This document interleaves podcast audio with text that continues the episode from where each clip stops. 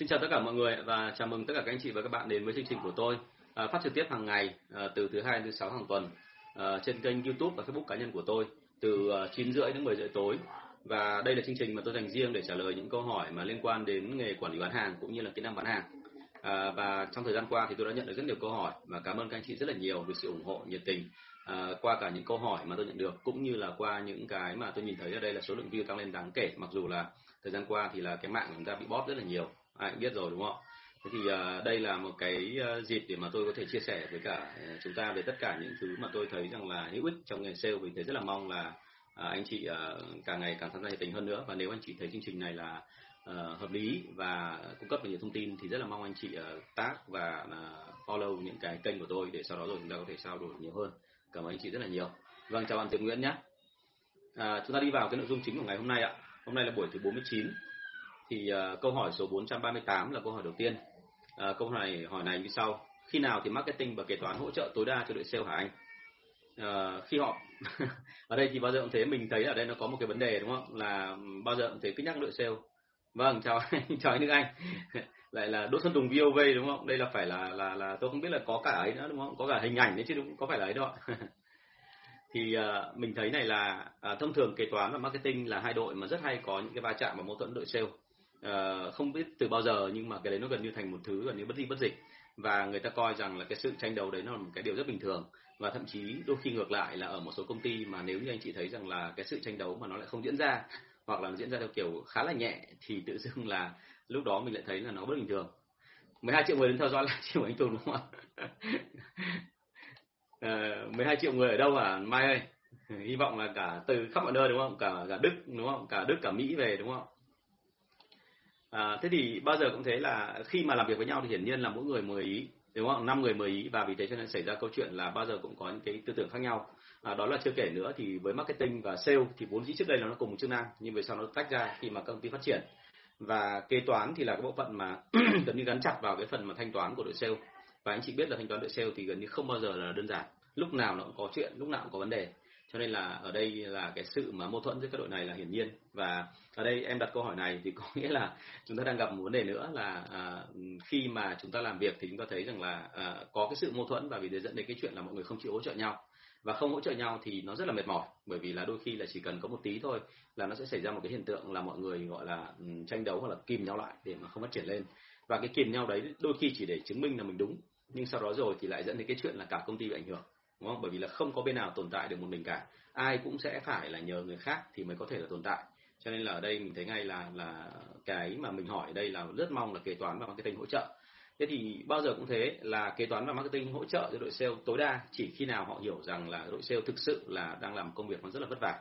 Và họ rất cần cái hỗ trợ của hai đội marketing và kế toán. Vì thế cho nên là chúng ta nên để cho đội marketing và kế toán thỉnh thoảng đi ra ngoài. À, như tôi đã nói lần trước ấy có rất nhiều doanh nghiệp là công ty liên doanh thì ngay cả công ty liên doanh mặc dù là marketing là cái người phải xông xáo phải đi ra ngoài phải liên tục là tìm hiểu xem là thông tin ở bên ngoài như thế nào rồi sau đó mới mang về và sau đó mới lập ra kế hoạch để sau đó rồi thì chuyển giao cho đội sale và tiến hành thêm ở bên ngoài. Tức là họ chạy truyền thông xong họ chạy quảng cáo xong thì lúc đấy là đội uh, sale ở dưới sẽ chạy uh, chương trình. Thế nhưng mà thực tế mà nói là ở Việt Nam mình hiếm khi mà có marketing nào chạy ra ngoài. Và vì thế cho nên là ngay cả công ty liên doanh như công ty cũ của tôi cũng thế họ có những cái ngày hội mà trong ngày hôm đó thì kể cả marketing hay là kế toán, hay là bất cứ một phòng ban nào cũng đều phải đi theo sale xuống đường đi ra ngoài thị trường để bán hàng. Mục tiêu hôm đó không phải để bán được hàng, mục tiêu hôm đó là để cho hai đội hiểu nhau hơn. Và từ đó mọi người sẽ hiểu là đặc thù với nhau nó rất là mệt mỏi, chứ nó không là dễ, đúng không? Thành ra là cái đấy là cái đầu tiên. Ngoài ra nữa là nó có một cái hệ thống chỉ số, như là tôi nói rất nhiều lần ở trong quá trình mà ờ, trả lời các livestream ở trên này. Đó là anh chị phải cố gắng làm sao nối được cái KPI của marketing với KPI và đội sale là một. Và cái KPI đó nó sẽ giúp cho tất cả mọi người là đều có chung một mục tiêu, một mục đích là xác định ngay từ đầu là muốn phát triển đánh số thì tất cả mọi người phải tạo thành một cái dòng chảy xuyên suốt từ đầu đến cuối đúng không? Thì cái phần đó nó không hề dễ nhưng mà nếu như mà vào những người có kinh nghiệm thì thường thường xuyên ta làm được. Thậm chí bọn tôi còn nối cả KPI và đội nhân sự nữa bởi vì nhân sự với đội sale là rất quan trọng bất kể là sale như thế nào. Vâng chào bạn Diệp Nguyễn nhé ok đã nhìn thấy câu hỏi của em rồi. À, đang mọi người đang vào chào đây thì anh sẽ ghi lại xong rồi mình sẽ trả lời ngay bây giờ đây. Vâng khi nào sale marketing và kế toán mà đồng lòng thì là dấu hiệu sale dần là vừa. Anh Lê Anh nói rất là chuẩn rất nhiều công ty họ lấy cái tiêu chuẩn là là vâng chào bạn Dung Nguyễn nhá. Chăm chỉ quá hôm nào lên này. Anh rất cảm động. Thank you em. Chào bạn Trò Nguyễn. Thì uh, uh, nhiều công ty họ lấy cái tiêu chuẩn là uh, marketing và kế toán và sale và thậm chí là chở hàng đúng không? Thậm chí là kho bãi mà đồng lòng nhất trí với nhau và nói cái gì cũng đồng ý với nhau và đi đâu cũng có chơi cũng có nhau là nguy hiểm. Bởi vì là kế toán hay là cái bộ phận kia thì đôi khi họ là ở back office họ có thể soi nhiều hơn. Và vì thế họ sẽ giúp cho là quản trị đội sale tốt hơn đúng không? Không phải quản trị đội sale mà được gọi là trích chéo thông tin nhiều hơn. Nhưng mà bây giờ mà tất cả mọi thứ đồng lòng thì nó sẽ có vấn đề đúng không? Thì cái đấy là đúng. Nhưng mà ở đây các bạn đang hỏi theo cái nghĩa là như này làm sao để hỗ trợ nhiều hơn thôi chứ không phải là mang tính là đồng lòng hoàn toàn. Anh cũng đồng ý với em là đồng lòng hoàn toàn thì thực sự là lúc đấy sếp có khi là lo ấy, chứ không phải là sung sướng gì đâu. Sự thật là như vậy. Vâng thế thì à, đây à, quay trở lại với câu hỏi của bạn Diệp Nguyễn ở trên này.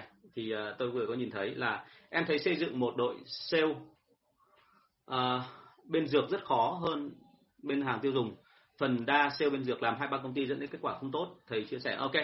À, công ty dược thì anh làm rồi cho nên anh nói luôn với em là như này là ờ, đấy là do mình không khống chế thôi.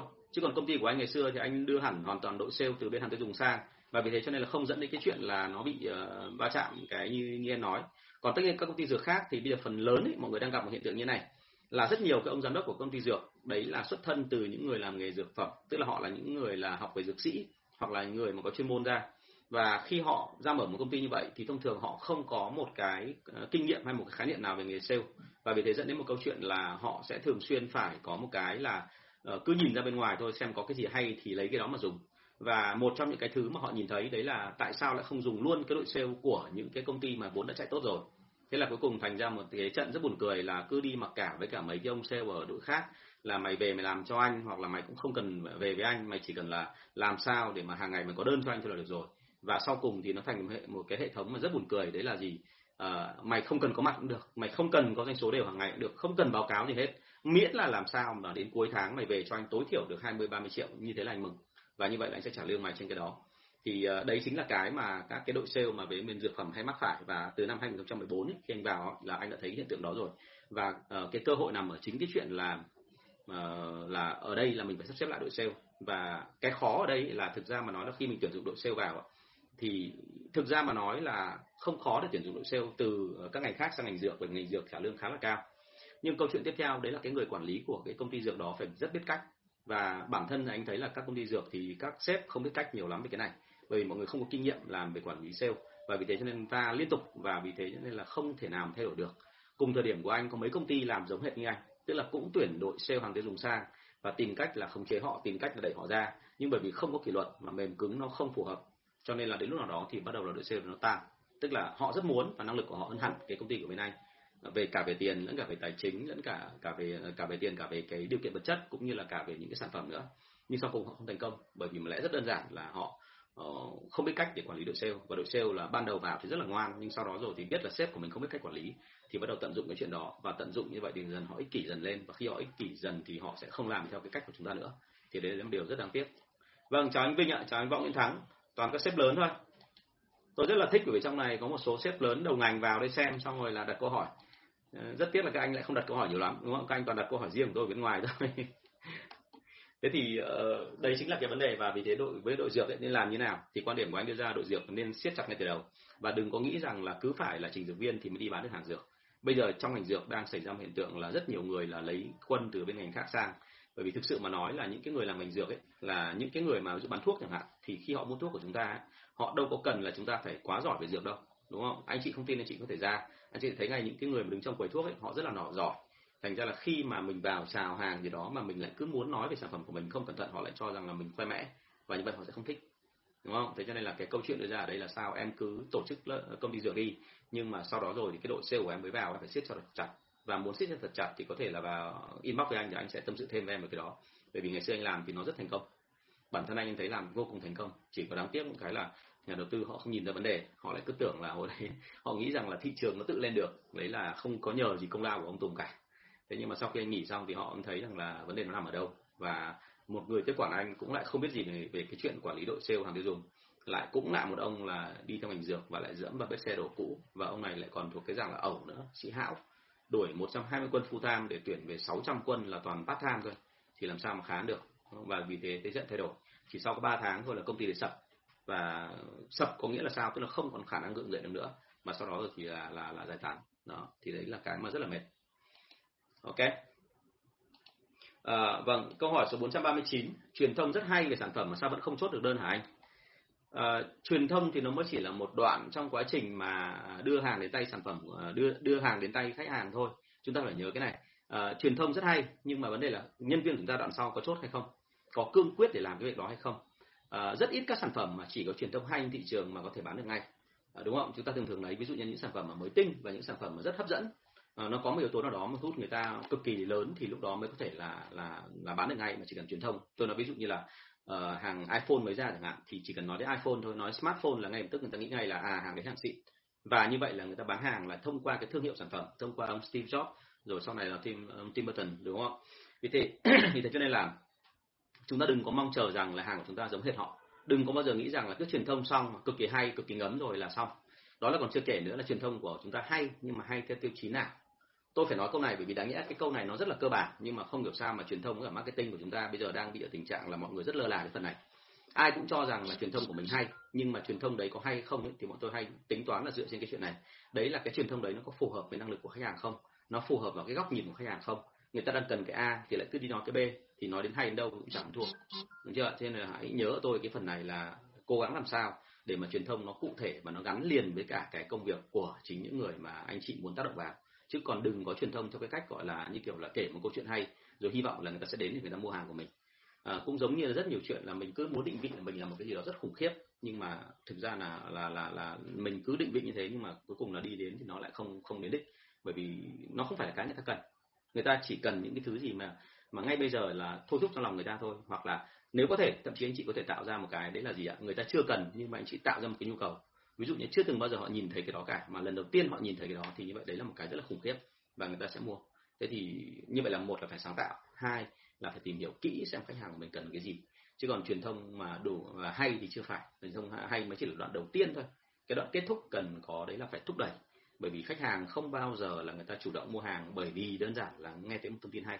Cái sự đa nghi cũng như là cái sự mà mà mà mà gọi là uh, gọi là cần thêm thông tin của khách hàng nó rất là lớn. Ngày nay càng ngày họ càng cần cái đó hơn. Thành ra là chúng ta cần phải tìm hiểu thật là kỹ về cái phần này. Vâng cảm ơn nguyễn thành công nhé nếu mà em thấy là hữu ích thì rất là mong em tác thêm để mọi người vào đây xem cùng và chia sẻ cùng chúng ta. Cảm ơn em rất là nhiều. À, bạn chồng nguyễn có hỏi là thầy cho em hỏi kiến thức nào đang nổi bật trong giới sale hiện nay? À, kiến thức thì nhiều lắm ạ vô vàn nhiều nhưng mà bây giờ mọi người đang nổi bật lên mấy thứ giống như là uh, cái mà bọn tôi hay gọi là cái nó gọi là gì uh, dùng cái uh, tâm lý hành vi để tác động đến đến đến đến khách hàng này. Cái thứ hai là mọi người muốn muốn là nói về cái chuyện automation tức là tự động hóa hệ thống. Nhưng mà uh, thực sự mà nói mọi người hiểu tự động hóa hệ thống theo một cái kiểu nó khá là đơn giản. Đấy là theo kiểu như thế này là uh, cứ gọi là khiến cho tất cả mọi người làm việc theo cái kiểu là mình không cần phải có mặt ở đấy là được gọi là tự động hóa. Trong cái thực tế mà nói thì cái chuyện này nó không hề đơn giản tí nào ngày xưa bọn tôi làm được, mặc dù bọn tôi không hề có những cái gọi là cái ờ, công cụ hiện đại giống như ngày nay, mà tôi vẫn làm được là bởi vì đơn giản tôi tuân thủ theo quy trình và kỷ luật rất là chặt. Nhưng người Việt Nam mình thì thời điểm này thì đã không tuân thủ quy trình rồi, không theo kỷ luật rồi, mà lại còn có cái ý hướng là hay thích sáng tạo hay thích phá. Thì phá là phá tung hệ thống ra để mà làm cái khác, thì như vậy là nó rất là khó, đúng không? Thế cho nên câu chuyện đưa ra đây là, này là chúng ta nhìn những kiến thức như vậy thôi, nhưng mà hãy nhớ nó chỉ là những cái kiến thức đang nổi bật nổi bật, tức là theo kiểu mọi người đang thích thú thôi còn thực ra mà nói là những cái gì mà gần gũi hơn chúng ta thì chúng ta lại không làm. Thì đấy là cái điều mà em nên cân nhắc nhé còn kiến thức đang nổi bật nó chỉ là một cái trào lưu thôi. Đôi khi là người ta chính có những người mà bán những cái thứ mà liên quan đến kiến thức đó, họ đưa cái đó sang để mà bán được kiến thức, chứ lại không phải là vì cái chuyện là nó hữu ích. Thành ra là lưu ý cái phần này. Chứ còn ngay cả bây giờ mấy ông sale lại còn cũng liên quan đến chuyện là muốn làm OKR giống như mấy cái công ty mà làm phần mềm, thì tôi thấy là một điều cực kỳ vô lý. Làm tốt những cái phần mà mình đang cần làm, chưa xong lại mình cứ nhảy sang cái phần đó thì nó rất là dở vâng bạn anh Tuấn Anh có hỏi một câu là sao sale marketing finance đồng lòng mà xếp lại lo dần là sao lại lo dần là bởi vì đơn giản là sợ có sự thông đồng của phía đằng sau anh Tuấn Anh ơi. Bao giờ cũng thế hãy nhớ là một công ty thì thực ra mà nói về bản chất ấy, là là một tổ chức nhưng bao giờ cũng vậy là các bộ phận thì nó có những chức năng riêng khác nhau. Vì thế nên cái sự đồng lòng ở đây mà lê anh muốn nói là đồng lòng theo kiểu là cái gì cũng đồng ý với nhau ấy thì cái đấy là điều nguy hiểm. Đấy là cái dấu hiệu nhìn từ bên ngoài vào mình thấy ngay là sẽ có một cái sự đồng tình ở đó và theo kiểu là xí xóa những cái lỗi lầm của nhau. Thì cái đấy rất là nguy hiểm và rất nhiều công ty bị cái này rồi thậm chí là nó thành ra một cái đường dây. Và nếu làm không khéo thì cái đường dây đấy sẽ tìm cách là tận dụng. Chúng ta không nói rằng là họ ăn cắp, nhưng mà hãy nhớ là bởi vì có một số sếp và theo kiểu là khá là nhẹ nhàng và theo kiểu là thích cư xử theo kiểu tình cảm mà không đưa pháp luật vào. Thành ra đến đoạn đằng sau ấy là rất khó để có thể giảng lại được. Và vì thế cho nên là mọi người cứ thế là tận dụng cái kẽ hở. Nó gọi là ownership, tức là gì? Coi mọi thứ của công ty như của nhà mình. Nhưng mà như tôi nói trong các buổi học của tôi là rất nhiều ông hiểu nhầm cái đấy. Tức là bởi vì em thấy ở nhà, ở công ty vẫn còn thừa cái điều hòa hay là thừa cái tivi em xin phép là sếp mang về nhà em để em dùng, bởi vì đấy là em coi tất cả mọi thứ công ty của nhà mình, đúng không? Thì cái đấy không đúng, mà đúng hơn là phải coi và tiết kiệm mọi nguồn lực, cả vật chất lẫn cả tài nguyên của chúng ta ở công ty, giống như là một tài nguyên của nhà mình. Đấy mới là chuẩn. Đấy, thành ra là tại sao bạn lê anh bạn nói như vậy? Có thể là một câu nói thôi, trong bối cảnh anh sợ là anh không hiểu rõ, anh lại nghĩ rằng là không đồng ý về cái sự thống nhất trong công ty thì không phải. Chúng tôi vẫn ủng hộ sự thống nhất trong công ty, nhưng mà nhìn cái dấu hiệu thì phải cẩn thận, đúng không? Không không ai nói trước được điều gì cả rất nhiều trường hợp xảy ra rồi và ngay cả xin lỗi cả công ty liên doanh. Vẫn có những cái môi trường mà chỉ cần là một cá nhân họ biết cách luồn léo lách khéo rồi là họ sẽ kết nối để những cái độ lệ với nhau và cái nguồn lực đưa ra ngoài khủng khiếp. Hàng thậm chí đến hàng chục tỷ một năm. Tôi đã từng nhìn thấy một anh mà anh ấy ngồi kiểm soát lại cái chỉ riêng một cái chuyện này thôi nhé một cái nhà máy mà họ anh ấy kiểm soát là số lượng nhân công ra vào thôi và anh phát hiện ra là phân phân đốc à, quản đốc phân xưởng với cả một số các người khác để thông đồng với nhau và sau cùng là mỗi năm là công ty đó bị thất thoát cỡ khoảng 12 tỷ tiền lương. Và trong đấy là có khoảng độ bốn năm người chia nhau khoản đấy. Thì như vậy là họ đi làm không phải là đi làm công ty mà họ đi làm là bởi vì họ tận dụng cái nguồn lực đó. Thì cũng phải trách là ông chủ là ông sơ, sơ, sơ ý nhưng mà thực ra về bản chất là chúng ta phải hiểu rằng là bao giờ cũng vậy công ty là cả một cái chuỗi vận hành và một khi đã dính đến tiền rồi thì người ta phải làm sao để đưa ra luật pháp để mà hạn chế tối đa cái lòng tham con người. Tránh cho họ là có những cái phần mà về sau nó hơi mang tính chất là tiêu cực. Thực sự là như vậy. Vâng, bạn Nguyễn Hồng Dung có hỏi là như này. Em chào anh, anh chia sẻ về việc sale sau khi tăng giá sản phẩm được không ạ? Cách xử lý với khách hàng cũ đang sử dụng sản phẩm. À, thông thường thì thế này, à, sale sau khi tăng giá sản phẩm thì bao giờ cũng thế, à, là tùy từng cái lĩnh vực. Có những lĩnh vực mà bọn anh gần như là tăng giá là thường xuyên. Ví dụ như là lĩnh vực là mỹ phẩm hoặc là đồ cho mẹ và bé. Bởi vì làm sao? Bởi vì là những cái lĩnh vực đó mình không tăng thì người ta lại nghĩ rằng là chất lượng của mình không tốt. Và những hàng xa xỉ phẩm cũng vậy. Đôi khi là người ta tăng là bởi vì đơn giản là người ta giữ được cái thương hiệu của người ta nhờ cái giá cao năm trước thì giá người ta là số x xì, thì năm sau người ta phải tăng lên thành khoảng x xì nhân là 1.2 hay 1.5 bởi vì đơn giản là chỉ có như thế thôi, họ mới duy trì với xứng đáng cái thương hiệu sản phẩm là hàng rất đắt, nhưng mà đắt là sắt ra miếng. Ok, thành ra là ở đây là cái việc tăng giá là đôi khi với một số hãng là bình thường. Thế còn với cả một số công ty khác thì cái việc tăng giá nó không nhất thiết là phải xảy ra hàng năm. Nhưng mà lúc đó thì đôi khi mình phải tăng giá bởi vì là có một số cái việc mà chính bản thân công ty của mình cũng sẽ gặp. Ví dụ như là cái quy mô mình mở rộng ra, thì lúc đó phải tăng giá là bởi vì đơn giản là cái mô càng mở rộng thì cái rủi ro nó càng cao và rủi ro càng cao thì lúc đó chúng ta phải có một cái khoảng nó gọi là như kiểu dự phòng cho cái rủi ro đó. Thành ra là mình sẽ phải chuẩn bị sẵn những cái phần này. Thế thì ờ, khi mà tăng giá sản phẩm thì thông thường là anh thấy các công ty liên doanh họ hay làm mấy việc như sau. Thứ nhất là trước đến một tháng là họ đã thông báo rồi. Họ thông báo là để làm sao là cái chương trình mà ờ, khách hàng người ta đang làm thì nó rất là đơn giản. À, đợi anh chút xíu nhé bạn này tiếng trung không biết là tên là gì đấy. Đợi chút xíu để anh sẽ tí nữa anh quay lại với cả youtube nhé anh sẽ trả lời cái câu hỏi của em. Và uh, trước một tháng họ tăng họ tăng giá thì họ đã thông báo rồi, thì trong cái khoảng tháng, một tháng đó tăng giá thì ngay lập tức nó xảy ra hiện tượng là mọi người sẽ liên tục là mua hàng của nhiều hơn. Đấy cũng chính là một cái tác động để mà tăng giá sản phẩm lên, đúng chưa đúng rồi, thanh huy à? Rồi, đồng chí đỗ hồng phát vừa mới vào đúng không ạ? Thiếu cái gì đâu, bây giờ cứ liên hệ liên hệ với anh thôi là nếu có chuyện gì thì là gửi qua câu hỏi qua nhóm support em nhé bởi vì là nhóm support là dành cho những người như em thành ra là liên tục có chuyện gì thì là gửi qua đó cho anh để mọi người cùng trả cùng cùng thống nhất câu trả lời. Ok anh không muốn là chỉ có một mình anh trả lời mình cho anh trả lời thì vẫn là một cá nhân thôi và như thế nó không hay nhá. À, tiếp tục câu hỏi của bạn Hồng Nhung này. À, chia sẻ việc sau sau khi tăng giá thì thứ nhất là trước thanh thông báo trước một khoảng thì như vậy là cái đấy nó tác dụng không khác gì một lần khuyến mại. Bởi vì người ta biết là sản phẩm sẽ tăng thì người ta sẽ tranh thủ để người ta lấy được lợi nhiều hơn người ta sẽ mua sản phẩm cũ của mình với số tồn kho lớn hơn đấy là trường hợp thứ nhất. Trường hợp thứ hai đấy là khi mà tung cái sản phẩm mới ra thì thông thường bao giờ thấy giá nó tăng thì một là mình phải có thông báo cẩn thận. Nhưng cái thứ hai là mình phải có làm một chương trình khuyến mại để cho họ thấy rằng là cái mức của họ vẫn được ok như cũ và họ không cảm thấy là có vấn đề gì hết. Thì lúc đó là khách hàng họ quen rồi và họ mua hàng của chúng ta thì sau đó rồi thì mình mới quay trở lại mức giá kia và khuyến mại lại quay trở lại bình thường. Đó thì đấy là một số cái trường hợp kiểu như vậy. Còn ở đây em hỏi thêm là cách xử lý với khách hàng cũ là sử dụng sản phẩm. À, thực ra ở đây ý em nói đây là khách hàng cũ họ sẽ phản ứng đúng không? Hiển nhiên họ sẽ phản ứng đấy, bởi vì thực ra là họ thấy rằng là giá nó tăng. Thì bây giờ cái việc của mình phải làm sao để cho họ thấy rằng là cái này là nó không phải là quá đáng. Hôm nay anh vừa làm việc với một bạn mà trưởng một trung tâm tiếng Anh xong thì anh cũng nói về câu chuyện này.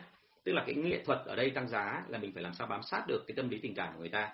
Tăng vào thời điểm nào trong năm, tăng bao nhiêu phần trăm là vừa, và thậm chí tăng mấy lần trong năm. Đúng không? Đừng có nghĩ rằng là cứ tăng cái là tăng đâu. Mà rất nhiều trường hợp là mình tăng không khéo, mình chỉ cần đưa ra một cái thông tin theo kiểu là nó không có có dễ chịu cho người ta, hoặc là mình đưa thông tin hơi ẩu thì người ta sẽ thích, không thích nhưng có những trường hợp bản thân anh đã làm rồi nhé trong hàng mỹ phẩm có những cái sản phẩm anh phải tăng một lần là 25% và khách hàng có phản ứng không? Phản ứng dữ dội nhưng sau đó rồi anh vẫn cứ giữ được địa bàn bởi vì đơn giản là sản phẩm của anh nó có cái đặc thù. Thành ra là anh biết điểm đó anh mới dám tăng 25% ok không? Thành ra là hãy nhớ là cái này là trong mọi trường hợp thì chúng ta phải làm và chúng ta phải học từ chính cái cách phản ứng bình thường của khách hàng để sau đó đưa ra được cái cái cái câu nó nó cho nó chuẩn. Đó, thành ra là hãy nhớ là với tăng giá thì bao giờ cũng thế là mình sẽ có kinh nghiệm và mình sẽ phải làm cái đấy nó nó theo cái mà khách hàng thường thường là thích như thế nào. Còn thực ra mà nói là cái nội dung không quan trọng bằng cách làm. Vâng chào bạn đức béo nhá. Ở đây tôi không biết đọc tên bạn là gì. Ờ, cái kiểu gì đấy đúng không? Tiếng trung. Tôi quên hết rồi. Anh sẽ có tiếng trung một thời gian nên quên hết rồi. À, bạn hỏi là như vậy trong sale cần có những kịch bản gì? Thì hãy nhớ trong sale thì cần vô khối các kịch bản. Nhưng mà thực ra kịch bản ở đây ý, nó không phải là một cái bí kíp mà kịch bản ở đây là nó là cái định hướng giúp cho cả đội chúng ta trả lời theo cùng một kiểu thường thường có cả kịch bản về online kịch bản telesale kịch bản offline. Và uh, khi có ba kịch bản đó thì nó phải căn theo cái môi trường để tương tác để mà ra được cái uh, thông tin phù hợp. Chứ không phải là cái kiểu mà mình áp dụng cái kịch bản của bên offline vào telesale hay là vào online. Và ở đây mình có kịch bản xử lý phản đối cũng có kịch bản khi trình bày cũng có. Kịch bản khi mà giống như lúc nãy bạn ờ, nhung có hỏi về cái chuyện kịch bản khi tăng giá mình phải nói như nào cũng có. Thì tất cả những cái đó được gọi là cái thống nhất trong toàn bộ hệ thống. Kịch bản tức là một cái mô típ một cái template và có thể làm theo cùng một kiểu và tất cả mọi người phải phải thống nhất cái thông tin như vậy để cho tránh cái chuyện là bị sai lệch. Chứ không phải có nghĩa là kịch bản là một cái thứ gì đó giống như kiểu thần bí. Và áp dụng xong cái là cứ thế là từ đấy trở đi là không thay đổi nữa nhá. Nó liên tục thay đổi đấy, bởi vì là thị trường sẽ còn thay đổi nữa. Ok, thank you em. Bạn phát TK có hỏi một câu như thế này, đó là nên làm gì để chiếm ưu thế hơn đối thủ khi tiếp cận khách hàng của mình? Đầu tiên em phải tìm hiểu xem là khách hàng ấy đã được đối thủ tiếp cận theo kiểu gì rồi, đúng không? Có rất nhiều mẹo là làm chuyện đó. Cái thứ hai là em cần phải tìm hiểu xem là như vậy là với khách hàng thì họ value cái gì, tức là họ đề cao cái gì trong cái chuyện là mua hàng của những hãng như của mình hay là của hàng đối thủ.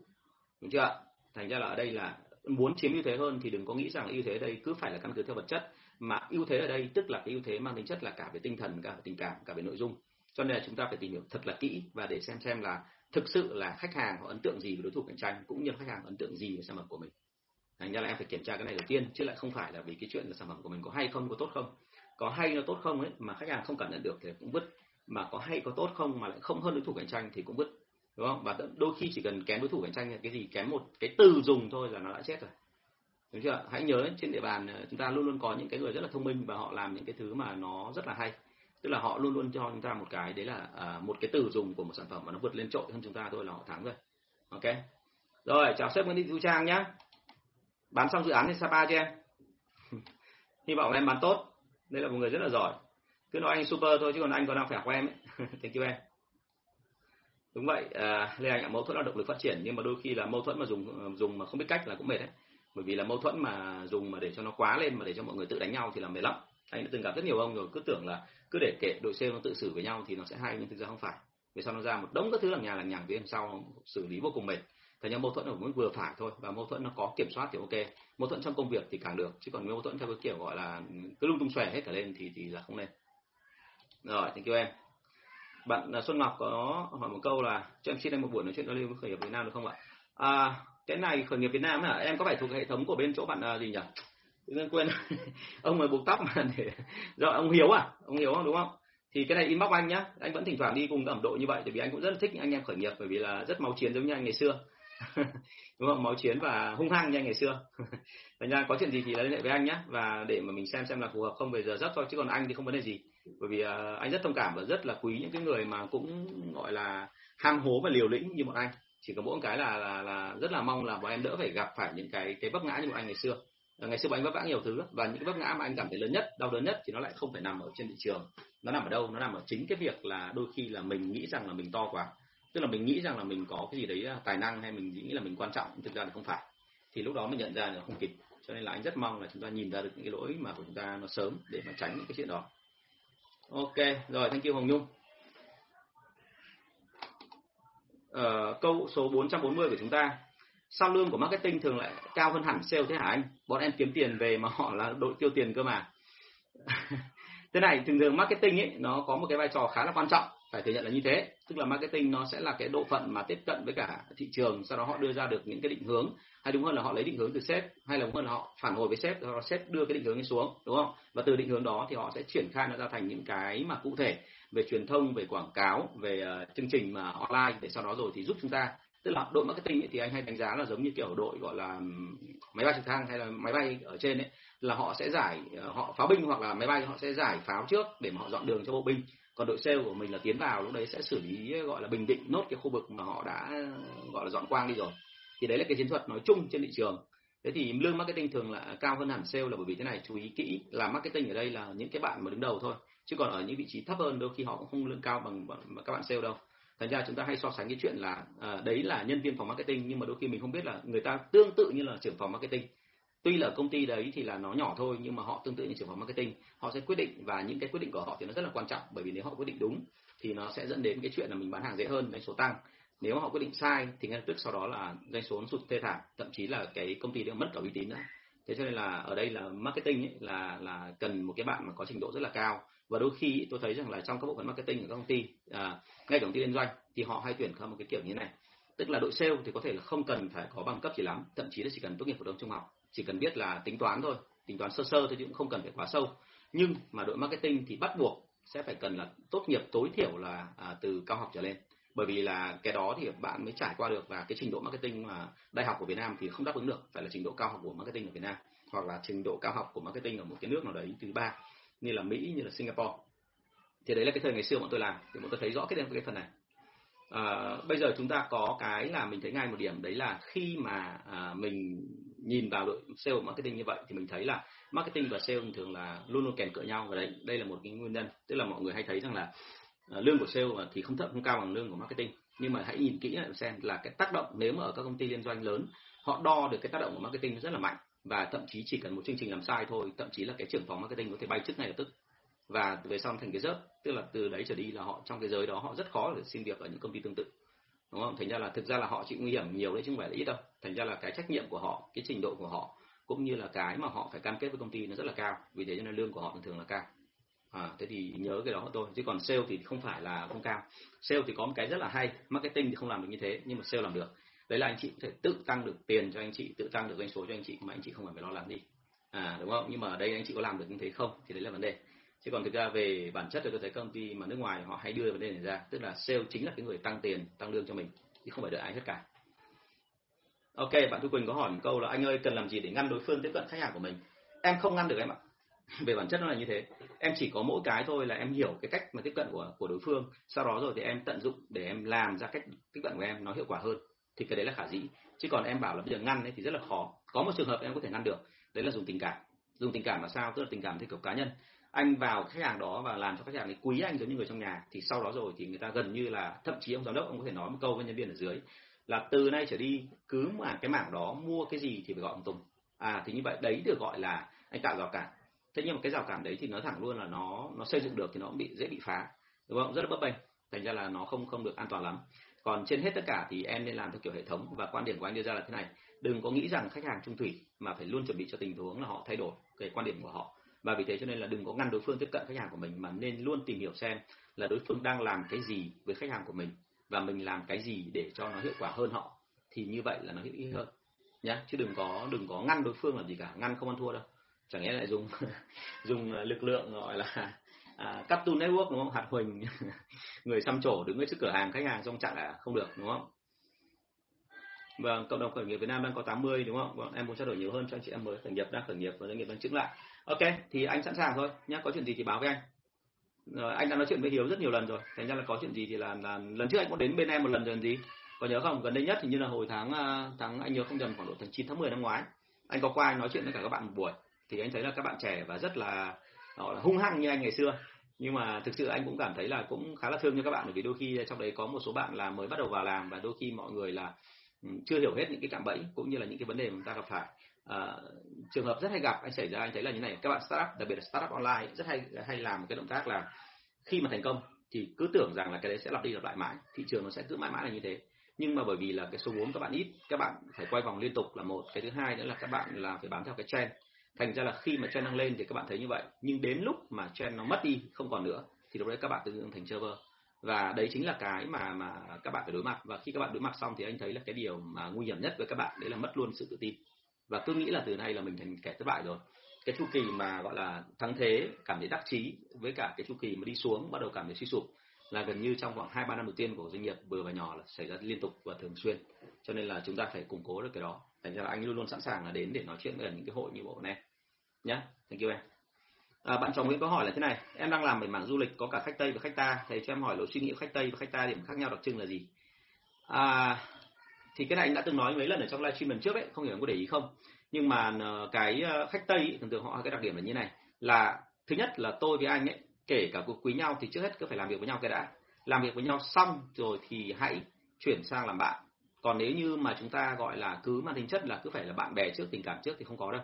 Khách tây bao giờ thế họ cực kỳ rõ ràng cực kỳ rành mạch về cái luật cũng như là về những cái ờ, thương thuyết cũng như là cái quá trình mà cái cơ chế hợp tác của chúng ta như thế nào.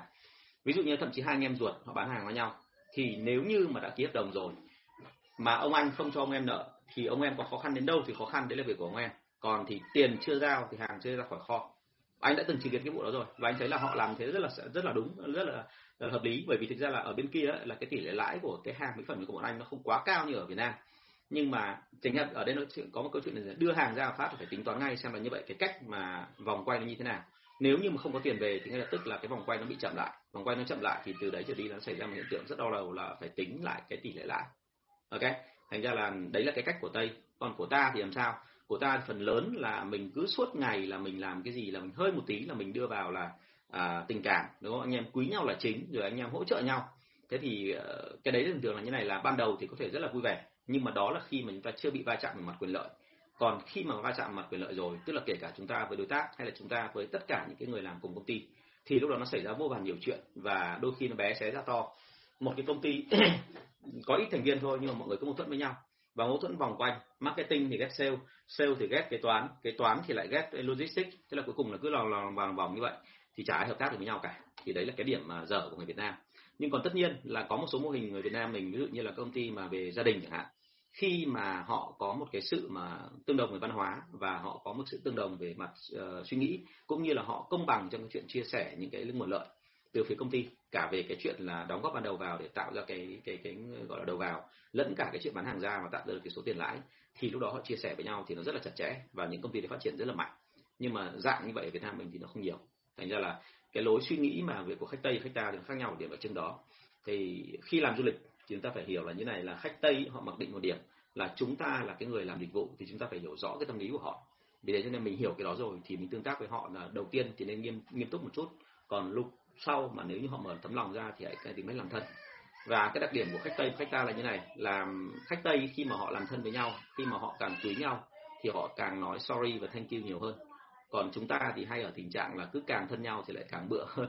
Tôi gọi là bựa vì làm sao? Cứ hơi một tí là là là là, là gọi là mơ gọi là gì ạ? Hơi một tí là nhờ vả nhau theo kiểu rất là là, là, là linh tinh. Ví dụ như là ngày xưa chẳng hạn tôi có cái thằng là thằng thằng bạn thôi nó hơn tôi một tuổi. Nhưng mà bố lá bố tét là vay mượn tiền tiền tiền của mình theo kiểu rất là lông côm. Nó cứ xưng anh nó kêu là gì ạ? À, mày ờ, vứt cho anh 20 triệu thế nào. Thì tôi nghe giọng tôi đã ghét rồi. Bình thường tôi rất là nghiêm túc tôi không bao giờ tôi có chuyện đó. Nhưng mà tôi bảo thẳng luôn là bao giờ giả và nói rõ ra thời điểm giả, nhưng mà nói rõ xong thì cuối cùng là ông ấy trả được một hai đợt sau đấy hai ba tuần, xong ông biến mất. Biến mất xong rồi hôm vừa rồi ông lại còn vào facebook, fan ờ, vào ờ, facebook của tôi, ông nói năng linh tinh. Thì đấy là một cái điểm mà nó thật luôn là rất là vô học, vô văn hóa. Và người Việt Nam mình thì đôi khi là từ cái ẩu mà thành ra những cái ẩu, cái cái rất là tệ như vậy. Thực ra mà nói tiền nó không đáng bao nhiêu, nhưng mà thực sự mà nói là tôi cảm thấy là rất là thất vọng và rất là điên về cái chuyện là Ờ, đã không gọi là là là là trả đúng hạn rồi mà lại quay sang thái độ rất là hằn học và thủ hoạt mình, giống như kiểu là, như kiểu là tôi là có tội gì với hắn ấy, mà dù tôi không hề đòi. Và nó thật luôn đấy, bây giờ tôi cũng không hiểu tại sao hắn có thể sống được, bởi vì là những cái người mà theo kiểu đạo đức như vậy thì tôi nói thật là tôi không thích thú lắm khi mà tương tác. Thế nhưng mà ở Việt Nam mình thì cái số lượng đấy vẫn còn khá là nhiều, mọi người vẫn làm việc nhau theo cái kiểu như vậy. Tức là đôi khi hay coi rằng là đấy là cái lỗi theo kiểu là có thể xí xóa được. Đấy, thế thì đấy là cái lối mà suy nghĩ của ta và tây rất khác nhau. Nhà với tây thì hãy nhớ là làm việc với họ phải hết sức cẩn thận nhưng mà một khi đã quý nhau rồi thì đoạn đằng sau á, thì gần như là thậm chí cũng có những cái chuyện là nếu mà giá mình nâng lên và còn cao hơn giá đối thủ, họ vẫn có thể là chấp nhận. Bởi vì họ thấy rằng là cái việc ở đây là làm với anh, tôi còn có cái quý anh nữa. Thế tôi làm, tôi chấp nhận cái phần đó. Ok. Rồi, chào mọi người nhé rồi, cảm ơn ờ, thu hà trần. Dung hòa mối quan hệ giữa sale và marketing ở trên có nói rồi em nhé em vào ờ, sau rồi thì em không nghe được cái đoạn kia thì em và em xem lại phần kia trên đấy của anh nhé anh có trả lời ngay từ buổi đấy. Thank you em giờ câu hỏi số 441 có cần phải có chiến lược chuẩn ngay từ khi mới mở công ty không hả anh? Mọi người có lời khuyên trái ngược nhau về cái này làm em băn khoăn quá. À, hãy nhớ thế này là ai cũng muốn có chiến lược thực sự là như thế. Bản thân tôi tôi từ công ty liên doanh ra và khi tôi mở công ty và tôi muốn là chiến ở bên ngoài ấy, thì tôi cũng mong muốn rằng là là tôi có thể là là có một cái chiến lược chuẩn ngay từ đầu và tôi làm ngay theo cái đó. Và quả thực tôi có không thì nói thật với anh chị là tôi ra ngoài tôi phát hiện là có có khả năng làm được nhưng mà đến lúc mà tôi bắt tay vào làm, tôi mới thấy rằng là rất nhiều thứ nó lằng nhằng. Đang làm thì tự nhiên đội sale của tôi, họ ngã lòng, họ không làm theo nữa. Họ không tin tưởng vào cái tương lai của tôi. Họ nhìn vào công ty của tôi, họ thấy quá bé và họ không tin vào là là có thể tồn tại lâu được. Thành ra họ bỏ cuộc. Và tự, như vậy là bọn tôi cứ bị một thời gian là mất đi, mất lại cái đội sale như vậy, thì gần như bọn tôi không thực hiện được.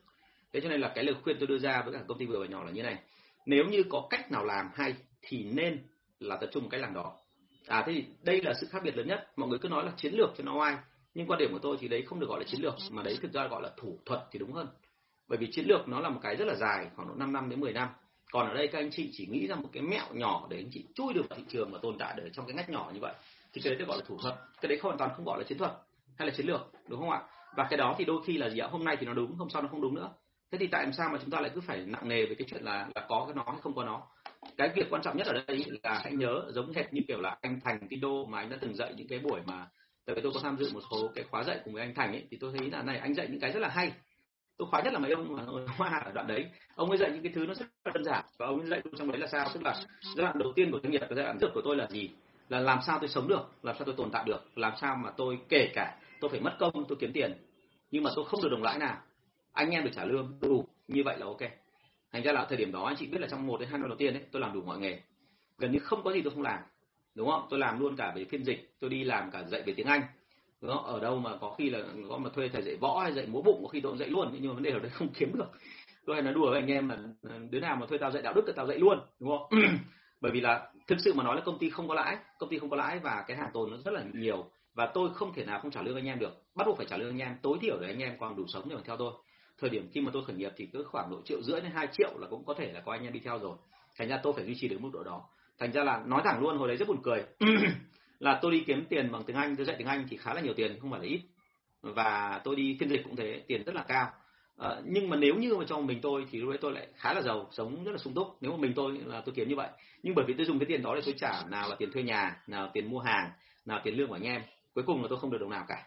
Coi như là tháng nào cũng thế là về âm. Mà rõ ràng là mình đi từ sáng đến tối sáng thì đến công ty đúng không? Trưa chiều làm việc ở công ty rồi còn buổi tối là về ăn vội ăn vàng bắt cơm xong rồi lại phi lên là để dạy tiếng anh.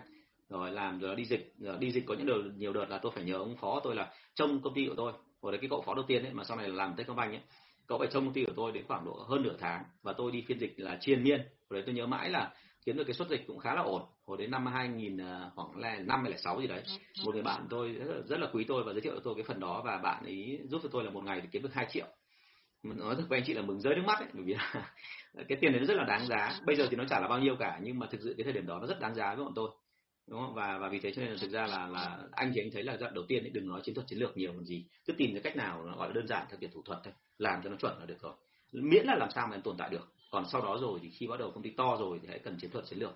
Còn tất nhiên là nếu như em có cái lối suy nghĩ mà khoa học ngay từ đầu thì em tập trung vào chiến lược của em và em kể cả không làm được em vẫn cứ đau đáu về nó thì đến lúc cuối cùng em sẽ thực hiện được bởi vì lúc đấy em sẽ đủ tiền. Đúng chưa? Thành ra là cái phần đó thì anh công nhận, nhưng mà hãy nhớ là đừng có bị quá là nặng nề về cái chuyện là phải có cái này, phải có cái kia. Nhá. Bây giờ mà mình cứ nghĩ là phải có cái này, phải có cái kia rồi mới làm thì chắc là không bao giờ làm được đâu. Phần lớn các ông chủ vào ấy, vào cuộc và làm sao mà sống và tồn tại được, sau này mà phát triển lên ấy, phần lớn là những ông đã phải đối mặt với cái đói rồi. Và phải phát, đối mặt với cái đói và đối mặt với cái sự nhục nhã. Đúng không? Thì lúc đấy mới vượt qua được. Chứ còn nếu mà chúng ta không đối mặt với cái đó thì mãi mãi mình sẽ chỉ là ở cái mức độ là bình thường là làm công ăn lương thôi. Vậy nó rất là như thế đấy kiếm tiền đơn cơm ngày ba bữa đây. Đây là ông chủ lớn của một của một công ty chuyên muốn bán à, phần mềm cho tất cả những à, gọi là ngân hàng loại lớn đây mà còn nói như vậy. Chính xác là chẳng cần gì cao siêu cả. Quan điểm là tồn tại đã. Không tồn tại được thì làm sao đoạn đằng sau có thể làm được đúng không ạ? Cho nên đầu tiên là phải giữ được cái mà mà mà niềm tin của mình. Thì khó nhất là cái đó và cố gắng kiếm được tiền theo cái kiểu như vậy. Câu chuyện chung của làm chủ đúng không? À, thực ra cái này có một số ông chủ theo kiểu rất sướng vào một cái là được gọi là nó gọi là sinh ra với cái thìa vàng ở trong miệng rồi thành ra ông được hỗ trợ từ A đến Z, thì cái đấy là công nhận cũng là một cái hay. Tại sao lại hay? Bởi vì là thực ra là họ sẽ đỡ bị ra qua giai đoạn nặng nề kia. Nhưng mà chính ra những người đó, sau này khi gặp khủng hoảng thì họ sẽ bị nặng nề hơn chúng ta. Bởi vì là nếu như mình đã gặp khủng hoảng ngay từ đầu rồi, về sau mình gặp khủng hoảng mình đỡ sợ. Và tại sao lại như thế? Bởi vì hãy nhớ là trong đời doanh nghiệp thì không bao giờ mà tránh được hết khủng hoảng. Kiểu gì thì kiểu, nó có khủng hoảng lúc ban đầu, nó có, sẽ có những cái khủng hoảng mà theo cái kiểu ở giai đoạn đằng sau. Khi mà anh chị bắt đầu phát triển đến đỉnh rồi thì lại khủng hoảng tiếp đúng không? Thành ra là không bao giờ chúng ta dừng lại cả liên tục sẽ có khủng hoảng. Và cái đối mặt của anh chị ở vượt qua khủng hoảng đấy nó mới là quan trọng chứ không phải là bằng cách là mọi cách để né cái khủng hoảng ấy ra. Chả né được cả. Giống như trong bán hàng đừng có ai nói với tôi là né được hết các phản đối.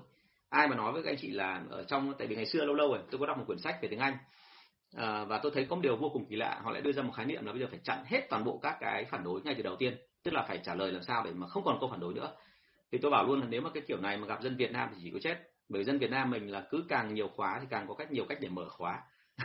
Cho nên là hãy yên tâm là anh chị mà cứ đưa ra cái xử lý phản đối nào thì sau đấy nó lại nảy sinh phản đối mới và không bao giờ dừng lại hết, nhá. À ok, bạn Phương Tùng có hỏi một câu là kỹ năng nào quan trọng nhất đối với dân sale? Nó nhiều lắm ạ, và ở đây nó liên quan đến câu chuyện là như này là em bán hàng ở môi trường nào? Môi trường online thì như cái cái kỹ năng khác mà môi trường offline nó khác, telesale nó khác ok không? Thành ra là ở đây là quan trọng nhất thì quan trọng nhất là chỉ có thể là quy theo từng đối tượng ở từng cái môi trường khác nhau và từng sản phẩm khác nhau. Còn thì nói chung lại thì bao giờ cũng thế dân sale là cái người mà à, mọi người hay nói là phải giỏi giao tiếp. Nhưng quan điểm của tôi thì không phải giỏi giao tiếp hay không không quan trọng bằng cái chuyện này là chúng ta có biết được là người đối phương ấy, người ta nghĩ cái gì không? Và có hiểu được rằng cách thể hiện của họ thì nó thể hiện tâm lý ra cái, cái cách như thế nào. Đấy mới là cái điều quan trọng nhất. Còn sau đó rồi thì khi mà mình đã hiểu người ta rồi thì lúc đấy mình giao tiếp sẽ rất là chuẩn. Ok? Thành ra là phải hiểu khách hàng đã là cái điều đầu tiên, sau đó rồi thì mới là giao tiếp. Đôi khi có một số người khá là vụng ăn nói, nhưng họ rất hiểu khách hàng. Họ biết đích xác là đến lúc nào thì khách hàng sẽ siêu lòng, đến lúc nào thì khách hàng còn thấy là muốn chống đối, không muốn mua. Đấy, thì riêng cái đoạn hiểu đấy của họ nó đã giúp cho họ là tiến lên rất là nhiều rồi trong cái mối quan hệ với cả cả cả cả khách hàng. Thành ra ở đây là kỹ năng là quan trọng nhất thì nó tùy theo từng ngành nghề, nhưng quan điểm của anh thì nó là cái phần mà hiểu khách hàng. Và hiểu ở đây là nhớ nhé không bao giờ hiểu một lần là xong ví dụ như tôi chẳng hạn, tôi là một khách hàng, nhưng anh chị quay lại cho tôi bán hàng 100 lần cho tôi, thì cả 100 lần ấy, lý do mua hàng của tôi có thể là khác nhau. Đúng không? Lần đầu tiên tôi mua hàng bởi vì tôi thấy tò mò, lạ, tại sao cái thằng này nó mang hàng này đến đây? Lần thứ hai tôi mua là bởi vì tôi có cảm giác là hình như là thị trường cần cái hàng này. Lần thứ ba tôi mua là bởi vì khách hàng người ta đòi, là tôi phải gọi cái thằng này đến để mà mua hàng. Lần thứ tư tôi mua là bởi vì đơn giản hôm đấy là tôi đang vui và tôi cứ thấy ông nào gặp mặt tôi là tôi sẽ xuống tiền. Đúng không? Ở lần thứ năm tôi mua là bởi vì đơn giản tôi thấy là hàng này có khuyến mại cao đấy anh chị chỉ cần là liệt kê cái đó ra anh chị thấy là vô vàn nhiều lý do. Cho nên chúng ta nếu mà nói là hiểu khách hàng ấy, thì đừng có bao giờ nghĩ rằng là cái hiểu đấy dừng lại trong một lần. Bởi vì khách hàng liên tục thay đổi chúng ta cũng liên tục thay đổi. Và cái tệ hại hơn là chúng ta chỉ có già đi thôi. Cái độ thính của chúng ta càng ngày càng giảm đi. Thành ra mình không có cách nào để mà tìm cách bù đắp lại được cái đó. Thì nó rất là dở. Bản thân tôi tôi rất là may tôi có một đấy là cái nghề bán hàng tôi vẫn theo đuổi. Nhưng cái thứ hai quan trọng hơn là tôi vẫn cứ có một cái đấy là tôi đi dạy thường xuyên. Thành ra tôi liên tục có cái tương tác đó. Thực sự như vậy. Cảm ơn mọi người ở đây bạn Việt Anh có hỏi một câu là khách hàng của em gặp nhiều lần mới chốt được đơn hàng. À, vậy thì em phải làm gì để bán đuổi khách khi họ mới gặp mình một lần và không rõ bao lâu họ mới contact lại hả anh? À, bao giờ cũng thế muốn bán đuổi được khách thì lý do đưa ra là thế này là cái lần gặp đầu tiên ấy ở cái phần đuôi của cái lần gặp đó em phải có một cái lý do để lần tiếp theo gặp. Tức là chúng ta trong cái câu chuyện đó mình đã phải gây thiện cảm với người ta mình đã phải biết được giống như ở trên anh vừa nói đấy chúng ta phải biết được là vậy thì khách hàng cần cái gì ở mình? Khách hàng họ đã quý mình chưa? Nếu khách hàng quý mình rồi thì lần tới mình sẽ nói về câu chuyện công việc hay là nói về một cái vấn đề gì đó liên quan đến tình cảm. Đúng chưa thậm chí chỉ cần một cái việc rất đơn giản là hôm trước là bởi vì vừa nói chuyện với anh Tùng biết anh Tùng thích câu cá thì lần sau đã trao đổi với anh Tùng về một số kỹ thuật câu mới hoặc là một số cái dụng cụ câu cá mới thì lúc đó nó thành ra một cái lý do và mình gặp rất hợp lý. Thành ra ở đây là muốn làm sao bám đuổi khách hàng ấy, thì hãy nhớ là bám đuổi cái cá nhân của họ con người của họ. Chứ đừng có bám đuổi theo cách gọi là sản phẩm của em là nhiều tiền lắm sản phẩm của em là à sản phẩm của em là rẻ lắm sản phẩm của em chất lượng lắm bởi vì nếu như anh chị nói như vậy anh chị chỉ chìm nghỉm ở trong một đống tất cả những cái thằng chào hàng khác thôi. Đừng có làm như vậy mà chúng ta phải tạo ra một cách riêng. Và cách riêng đấy thông thường nó mang tính tình cảm. Thông thường nhé có một số trường hợp khác thì nó mang kiểu khác ok? Thì trường hợp của em nếu cụ thể nữa thì có thể móc với anh để anh sẽ trao đổi thêm về cái phần này. Thank you em. Ông Tùng thì là vận động viên cấp cao rồi mà ngày ăn cơm ba bữa với trứng mà không được đúng không? Thực ra là, là kiến trúc sư có một cái rất là dở Tùng nhá. Kiến trúc sư dở nhất là gì? Tức là thường xuyên là làm việc đêm khuya. bởi vì làm việc đêm khuya thì lúc đấy bắt đầu mới trí não phát triển ờ, trí não mới hoạt động được một cách, gọi, độc lập và nó, gọi là, không ai động chạm đến mình. Đúng không? Anh giống em là đôi khi ờ, nhiều người không ai hiểu. Có nhiều người giống như ông này chẳng hạn thì sẽ là bật nhạc rock thâu đêm để mà trong cái phòng kín của mình để mà sáng tạo. Nhưng mà anh có khi nghe kinh phật chẳng hạn, hoặc nghe một bài chú của phật chẳng hạn. Thì anh thích như vậy thì tự dưng là nó sẽ thành ra là có phát sinh ra một số cái sáng tạo. Thế nhưng mà cái đấy thì nó lâu dài là không tốt đâu, thực sự là như vậy. Bởi vì cơ thể nhà mình nó sẽ không thể mãi mãi như thế. Thành ra là vợ em như vậy là là đang giữ sức khỏe cho em đấy còn gì. Ăn cơm mãi với trứng đâu có, có tốt đâu. Rồi dân sale là à, anh võ nguyễn thắng đồng ý với tôi đúng không là quan trọng nhất là cảm nhận tốt và nhìn nhận và quan sát tốt chuẩn ạ. Mà nhìn nhận và quan sát tốt này thì rõ ràng là mình phải học thêm nhiều từ phía họ chứ không phải là mình một lần là mình xong. Liên tục liên tục liên tục là cứ phải lấy thông tin. Và lần nào cũng thấy là phải ngồi nghĩ lại ngay là gặp xong thì có vấn đề gì đúng không? Vâng lại à, như vậy khách quan sát tốt nhé vâng à, đồng chí Hà Kiên trưởng sàn đấy ạ. Ok về anh nhé có gì đến bóc anh. Đôi lúc mà cảm thấy công việc uể oải mệt thực sự thì nên làm như thế nào? Nó có hai kiểu anh kiên ạ không hiểu anh kiên thế nào nhưng mà tôi thì cái kiểu như này là tôi thì vốn dĩ trải qua cái đấy thường xuyên bởi vì ngày xưa tôi lắm bệnh lắm. Thành ra tôi hay chơi cái bài là gì đã mệt thì cho mệt hẳn đi. Tức là tôi làm đến bao giờ mà tôi gần như không còn sức nữa thì thôi lúc đó thì gần như là tôi rũ ra và rũ ra thấy được cái rất là sướng là lúc đấy chỉ cần tắm xong lên giường đi ngủ là quên hết không còn nhớ cái gì nữa. Đúng không ạ? Và thực sự là tại sao lại phải như thế? Tại vì đã có rất nhiều lần rồi thậm chí tôi còn tâm sự trong lớp quản lý là đôi khi là ngày xưa cái hồi mà tôi, bọn tôi còn vất vả tôi vợ tôi mới lấy nhau mà còn vất vả thì vợ tôi đôi khi là hay ngồi lo lo về cái chuyện này lo chuyện kia. Thì tôi bảo là nếu mà lo ấy, nếu mà thức đêm ấy để mà nghĩ cả đêm mà ra được vấn đề ấy, thì anh với em sẽ cùng thức đêm. Nhưng mà vấn đề ở đây là có thức thì cũng chả ra được vấn đề. Cho nên tốt nhất là tôi đi ngủ giữ sức để ngày mai đi làm tiếp thế thì đấy chính là câu chuyện và chúng ta luôn phải nhớ như này là thực sự mà nói là cái cơ thể nhà mình ấy, nó có cái cơ thể mình ấy, nó có một cái giới hạn nhất định. Mình cứ đẩy nó đến cái ngưỡng cuối, cuối cùng rồi mà sau đó rồi mình lại mình lại cái kiểu lạm dụng nó. Tức là mình cứ suy nghĩ nhiều rồi mình lại đi làm nhiều rồi mình lại lo lắng nhiều thì thực sự nó chả để làm gì cả. Bởi vì việc đầu tiên là cần phải sống cái đã đúng không? Phải sống cái đã chứ không phải là không phải là là là là cứ gọi là làm hùng hục như thế à, cái thứ hai là tôi hay làm thế này nhá mà cái này tôi đã nói trong livestream trước không hiểu anh kiên để ý mà ở trong cái lớp của anh ấy, liên quan đến cái chuyện là động viên đội nhóm tôi cũng nói rồi đấy. Tức là à, tôi hay tìm ra một cái gì đó nó mang tính chất, chất kích thích với tôi. Ví dụ như là chẳng hạn như là đi làm livestream hay đi dạy đúng là tôi có cái này. À, tôi có nước chè bởi vì là tôi thì rất là phản ứng với nước chè rất là mạnh tức là cứ có nước chè và tôi cảm thấy vui vẻ hơn khi nói chuyện. Thì đấy chính là cái nguồn động lực của tôi. Và à, tôi biết là tôi phải kiềm chế bớt cái này. Thì như là bây giờ cái lượng nước chè của tôi bây giờ chỉ bằng một phần hai phần ba ngày xưa tôi uống thôi. Ngày xưa tôi uống rất là nhiều và rất là đặc nhưng bây giờ thì tôi uống ít đi bởi vì tôi biết là sức khỏe sau 40 nó không dễ nữa rồi. Thành ra là mình phải phải hết sức cẩn thận. Thế thì có kích thích tố nhưng nó vừa phải. Và thứ hai nữa là anh cũng là kiến trúc sư mà tâm hồn anh phong phú lắm. Đúng không? Anh chụp hết thức ăn rồi anh lại chụp sang con gái anh rồi anh lại tìm sang những cái ờ, cây rồi ngọn cỏ rồi anh viết văn chửi đều người này chửi đều người khác. Tôi thấy cái đấy là cái kích thích tốt mà đúng không? Bản thân tôi với anh nó giống nhau. Tôi cũng thỉnh thoảng là buồn một cái là ngồi viết đúng không? Viết lung tung vu vơ thôi nhưng về sau không cẩn thận lại thành bài báo. Tôi viết khá là nhiều và mọi người cũng ít khi mà tưởng tượng được tại vì là à, trong suốt cả 16 năm sau khi tôi ra khỏi pin à, VN Express à, trước tôi làm báo thành ra khi ra khỏi VN Express thì tôi tôi luôn luôn là là là không làm cái gì nữa liên quan đến viết. Thành ra mọi người cứ nghĩ rằng là tôi không có nghề đó. Đến lúc mà tôi xuất bản hai cái quyển sách của tôi thì mọi người mới ngạc nhiên mọi người bảo ơ hóa ra thằng này biết viết à? Xong có nhiều ông lại còn hỏi tôi là thế thì ờ, anh mà đưa bài báo lên lên trên báo thì anh được ờ, anh phải trả cho báo bao nhiêu tiền? Tức là họ lại nghĩ rằng là đây là tôi phải trả tiền mới được lên. Thì tôi mới buồn cười quá tôi bảo là thế thì em đọc bài của anh xem là anh có phải trả tiền cho họ không? Hay là họ phải trả tiền cho anh? Thì câu chuyện nó vui thôi nhưng mà bao giờ cũng thế. Mình có những cách nào thể hiện cá nhân ấy thì tôi nghĩ là mình nên dùng cách đó. Bản thân mình là thể hiện được cá nhân của mình thì đấy là một sự sáng tạo.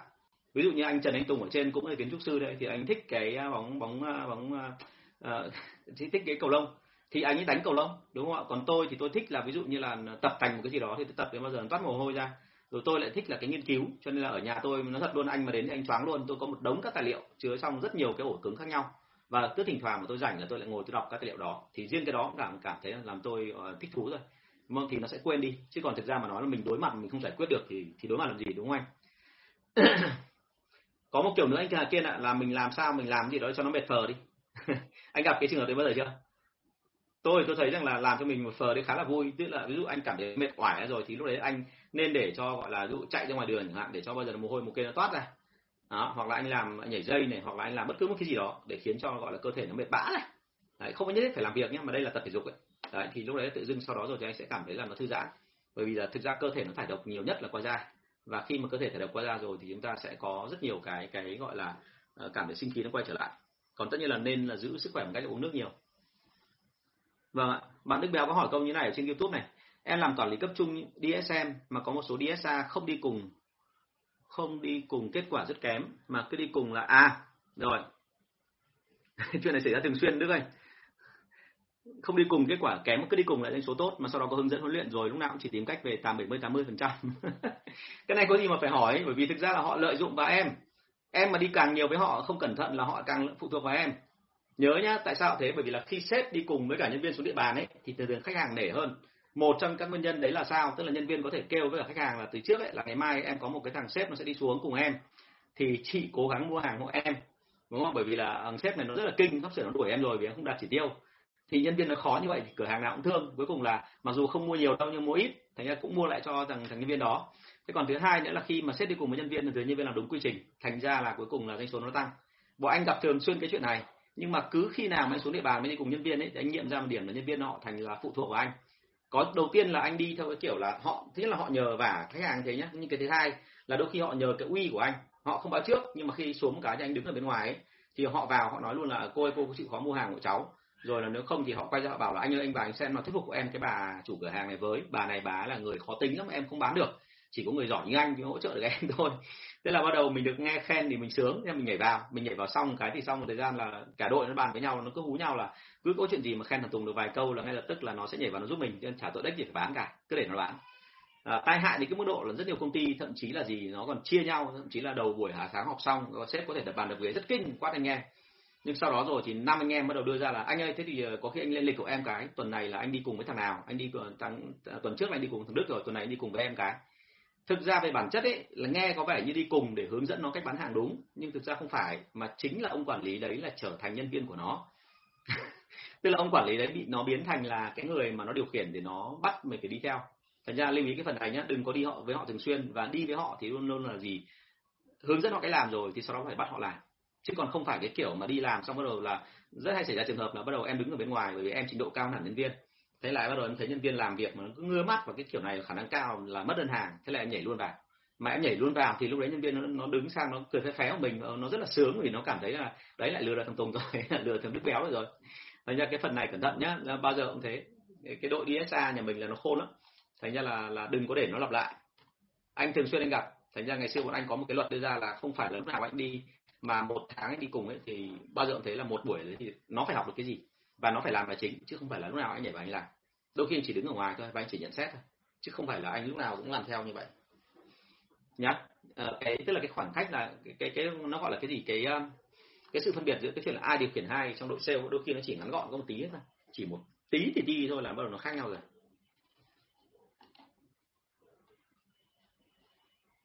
Rồi câu hỏi số 442 bao giờ thì nên lên chuyên nghiệp?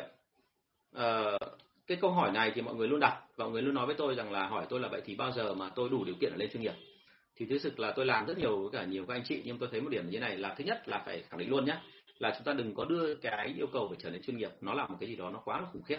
Bởi vì thực ra là đã lên chuyên nghiệp rồi thì hãy nhớ là anh chị gần như là phải sống, phải ăn, phải đi ngủ, phải làm tất cả mọi việc mà cứ bị ám ảnh về công việc của anh chị hãy nhớ cái đó thôi chứ chuyên nghiệp không có nghĩa là sau đó làm xong một cái là anh chị có thể thành thơ đi chơi.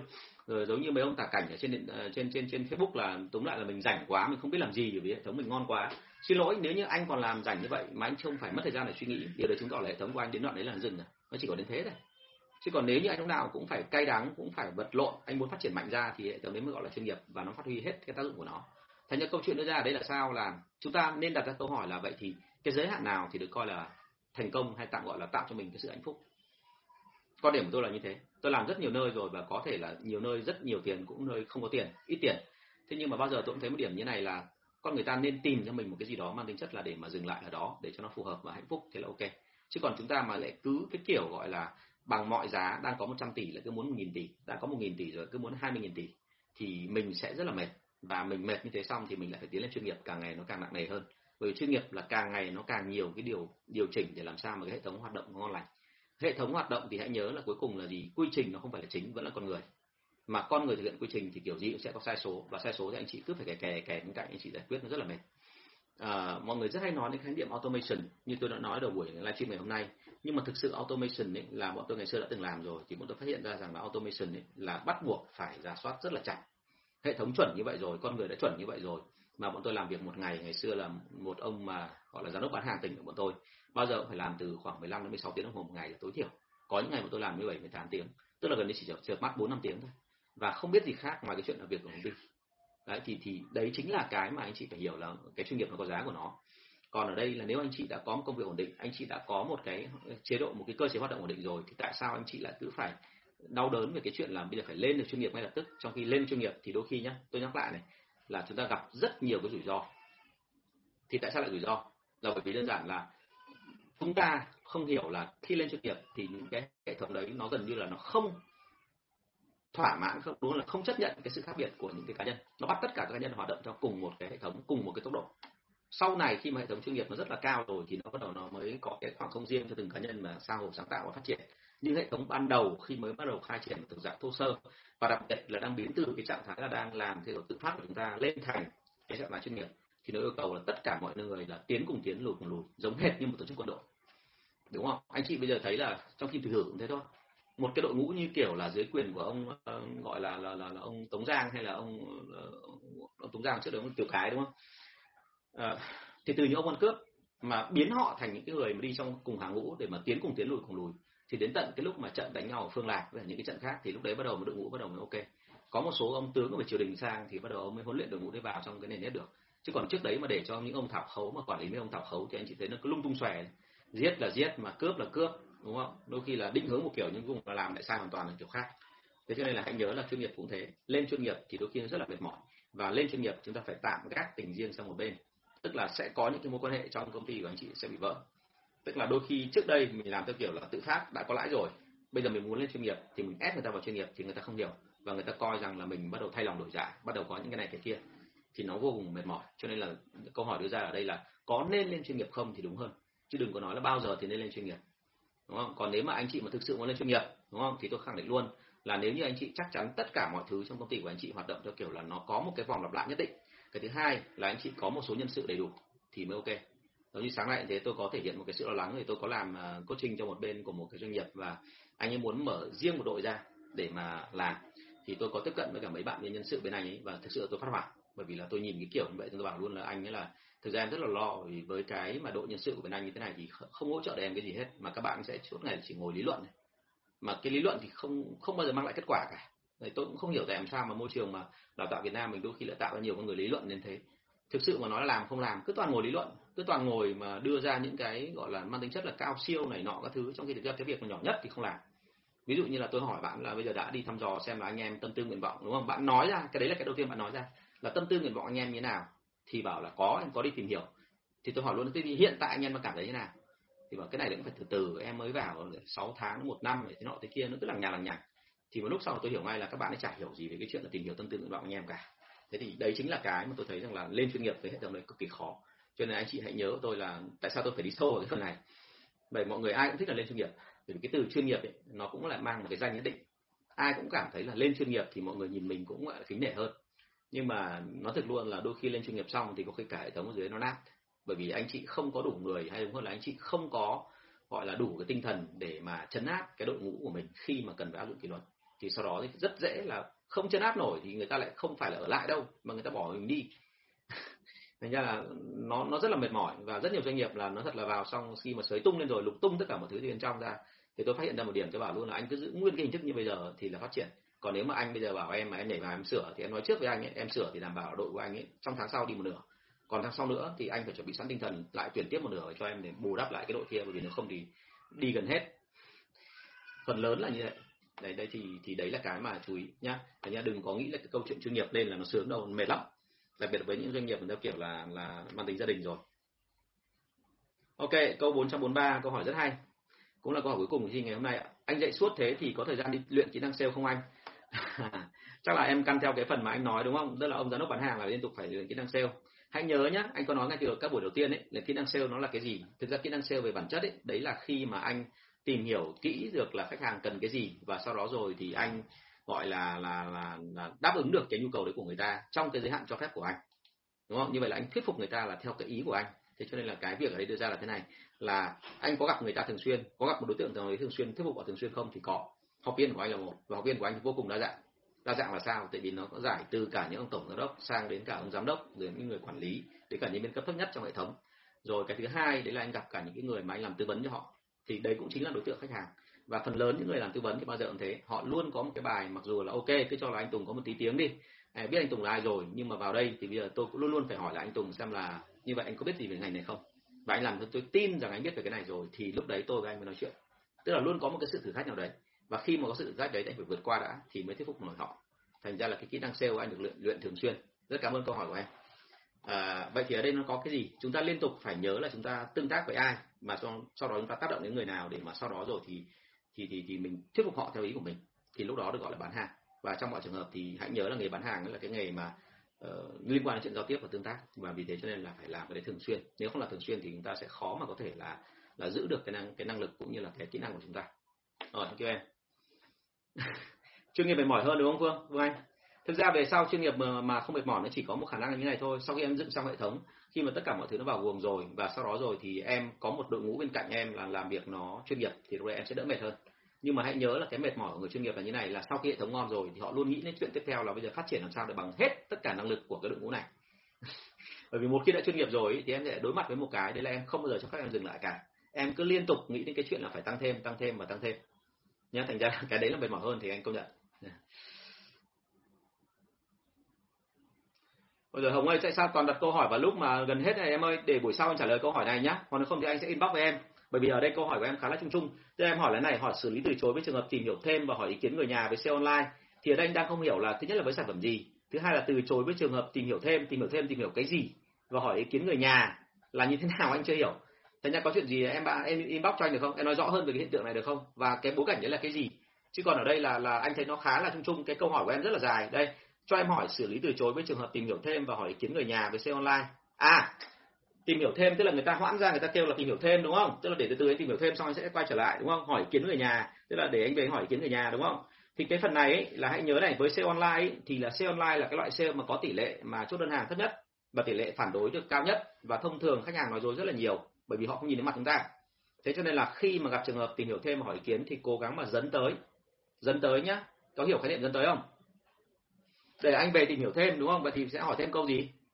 Anh ơi thế thì anh cần tìm hiểu thêm cái gì ạ? À? anh có thể nói luôn với em được không? Để em sẽ gọi là giúp anh luôn thậm chí cả những cái thông tin của đối thủ cạnh tranh của em anh cho anh biết luôn. Em cho anh biết luôn là thậm chí đối thủ của em hơn em cái gì và nó kém em cái gì. Đúng chưa còn anh muốn tìm hiểu thêm về cơ chế chính sách ấy, thì anh cứ yên tâm là nếu cần em cho anh cả số điện thoại của sếp em để anh gọi đến anh kiểm tra luôn. Hoặc nếu cần thì em sếp em sẽ gọi điện trực tiếp cho anh để nói về chuyện cơ chế của bên em. Và như vậy là thằng Tùng nó nói chuẩn hết chưa? Đúng chưa tức là mình phải dồn người ta và cái thế là người ta phải nghe tiếp và người ta phải có hành động tiếp theo ok, còn trường hợp mà đến đoạn là hai, ba lần dồn rồi và người ta vẫn cứ, gọi là, vang ra thì mình phải hiểu rằng là người ta thực sự là người ta không muốn. Người ta nói thế kia là chỉ để mang tính chất là để mà, gọi là chuội ra thôi, để mà em em tạm thời quên đi.